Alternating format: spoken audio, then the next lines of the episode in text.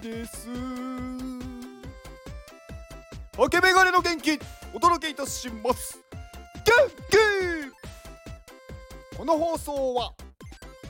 花の人ウルフさんの元気でお届けしております。ウルフさん元気！はいえー、今日の、えー、花言葉。今日の、うん、7月19日誕生花。月下美人と鳥かぶとみたいです。はい。花言葉は月下美人が、えー、儚い美儚い恋。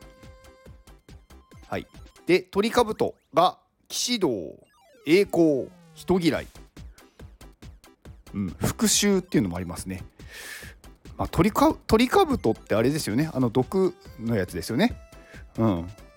まあ復讐とか人嫌いとかその辺なのかなっていう気がしますね。うん、月下美人って聞いたことあるんですけどこういう花なんですね。はいあえーと、ウルフさんのツイッターを見ると分かります。これなんか私ちょっと好きなんですよねこの誕生花。うん、あ今日はこれなんだあでこういう花言葉なんだっていうのが分かっていいと思います。はいえー、ウルフさんの、えー、ツイッターリンクと、えーね、スタイフもやってるんで、スタイフのリンクと、あとオープンシーのリンクも概要欄に貼っておきます。えーと、最近ね、こう、私のね、こう、放送で再生数をね、ちょっと見てるんですけど、なんか前に、なんかこう、ね、変なタイトルをつけたら、再生されませんでしたっていうまあね浦島太郎の話みたいなのをつけたら全然再生されませんでしたと言ってでタイトル大事ですよねっていう話をしたんですけどちょっと前に「散歩」っていうタイトルにしたんですよ。そしたらそれすごいなんか聞かれててなんか全然タイトルどうでもいいじゃんって思ったんですよね。でなんでこれ聞かれんのかなって思っててなんかねこういろいろ考えたんですけど、まあ、あくまでね私の、まあ、推測ですけどなんかねこう話してる内容が結構難しめなんか分かるんだけどちょっと1回じゃよく分からないみたいな内容の話をするともしかしたらこれ2回3回聞いてる人がいるのかなと思っててでそうすると再生回数が増えるじゃないですか。なのでタイトルあんまり関係ないのかなと。タイトルをまあ見て聞かない人聞く人いるとは思うんですがそれよりも内容がちょっと難しいとねこう何回か聞くのかもしれないって、うん、思いました。はい。まあ散歩の時ねどんな話したんだったっけなって思ったんですけど多分ね結構ちょっと、うん、深い話をしたような気がします。はい。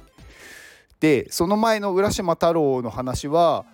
そこもね深い話したんですよね。難しい話を。難しすぎてよく分かんないぐらい難しい話をしたんでね。うんまあうんなんか、うん、まあいいんですけど。はいはい。もう、うん、冒頭のはい話でもう3分半ぐらい過ぎちゃいました。はいでえー、ね今日はえっ、ー、とね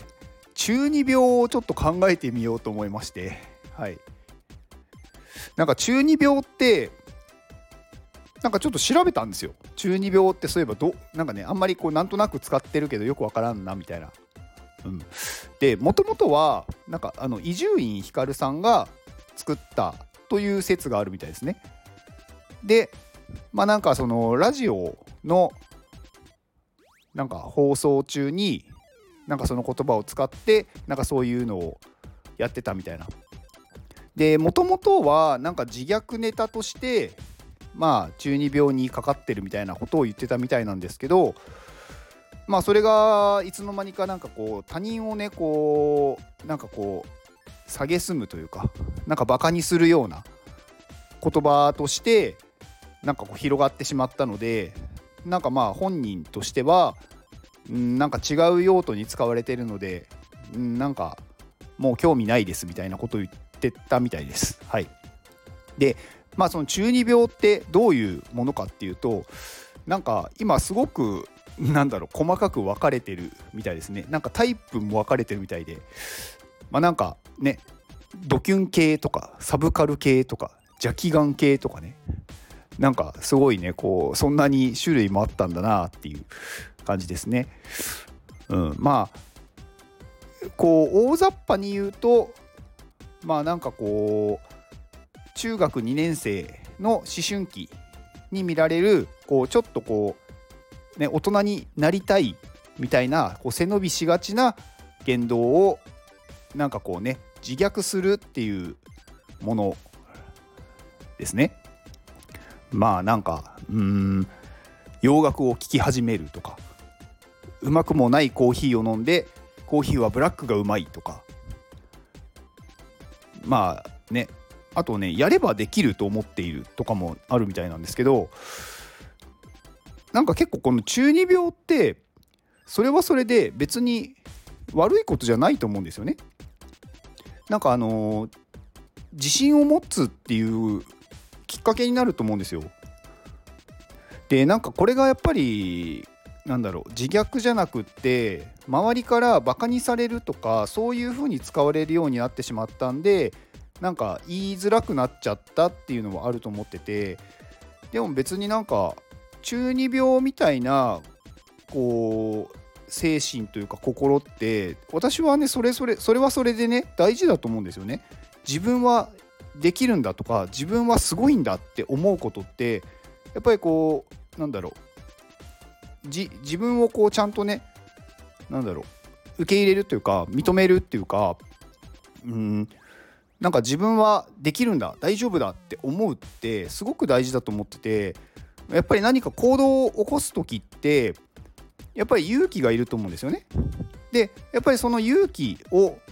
何だろう持つためには やっぱり自分はできるとか自分はすごいんだって思うことがすごく大事だと思うんですよ。だから私はね別に自分は中二病だって思ってていいと思っててうん結構ねなんかそれをね周りがバカにするからそういう風に思わない方がいいんだって思っちゃう人がいるのがちょっとねなんかうんなんかそういう世の中は良くないよなって、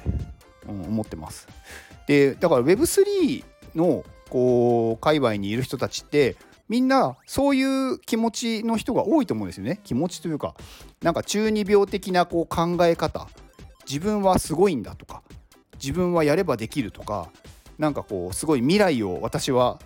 突き進んでるとか。他の人と違うとか。なんかそういうところがある人がやっぱりこういう新しい分野とかこういうところにこうね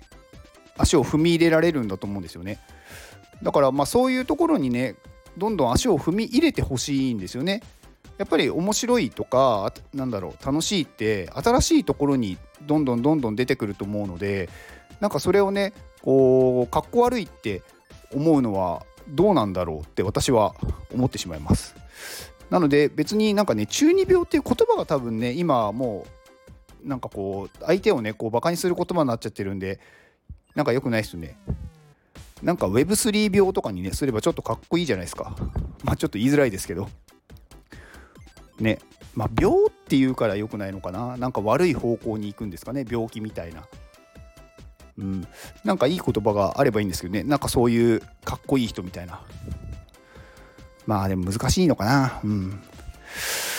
まああとね、まあ、全然ねこれはまた全然別の余談なんですけどこれ中二病ってなんか他にも高二病とか第二病っていうのがあるみたいですね。まあ、まあこれはなんかそんなになんか大したあれじゃないんだないんでしょうけど、まあ、高二病はま高校2年生がかかるまあ思春期特有の考え方。まあ、これはねなんかその17歳前後にかかるみたいな。だからまあなんかちょっとこうなんか過剰過剰になってしまう。いろんなことに対してなんかこうネガティブになるとか。うん。なんかあと第二病っていうのは大学2年生がかかるみたいです。なんかこうスタバの信者になるとか。美術館に行きたがるとか。なんか高校生が若いっていうなど。って書いてあります。うん、なんかね、こう、何でもなんかこう、先に行く人とか、うーん、まあ新しいものにね、触れる人とか、なんか自分の世界をちゃんと持ってる人に対してなんかバカにする風潮ってどうなんだろうって思うんですよね。まあ別気にしなければいいんですけど逆になんかねそういうそういうのをバカにする人たちを逆にバカにするような言葉があればいいんですけどね普通病みたいな。なんかねやりたいことをやればいいしなんか誰もやってないことをやるっていうのは勇気がいるんで逆にそういう人の方がかっこいいじゃないですか。だから私はねそういう人の方が好きなんですよね。うん。私もねあのー、結構そういう部分はやっぱりあってなんかね誰も知らないものとかうんなんかそういうものを自分だけが知っているとかなんかほとんどそのなんだろう。一般的には知られてないことを自分は知っているって思うことが結構好きなんでなんかねあのそういうのって自分で自分がこうかっこいいって思えるじゃないですか。まあ私だけかもしれないですけど。だからなんかねそういうなんか私そういう考えなんですよね。誰も知らないことを私だけが知っているふふふみたいなところがあって。だからそういうのはね別大事だなと思うんですよね。うん。だからまあなんかね私はなんか自分がすごいんだってみんなに知ってもらってなんかこうみんなからすごいって言われたいっていうのはあんまりなくってどっちかっていうとあこれみんな知らないんだな私しか知らないんだなふふふっていう感じの人なんですよ。だからみんなが知っちゃうとちょっと興味なくなるんですよね。うん。まあねそれで自分はね私はそれがそれで自分はすごいって思えるんで、うん、だからねいいと思うんですよね。うん、まあなんかだらだら話してるとねちょっと皆さんの時間を使ってしまうのでこのぐらいにします。はい以上ですではこの放送を聞いてくれたあなたに幸せが訪れますように行動の後にあるのは成功や失敗ではなく結果ですだから安心して行動しましょうあなたが行動できるように元気をお届けいたします。元気！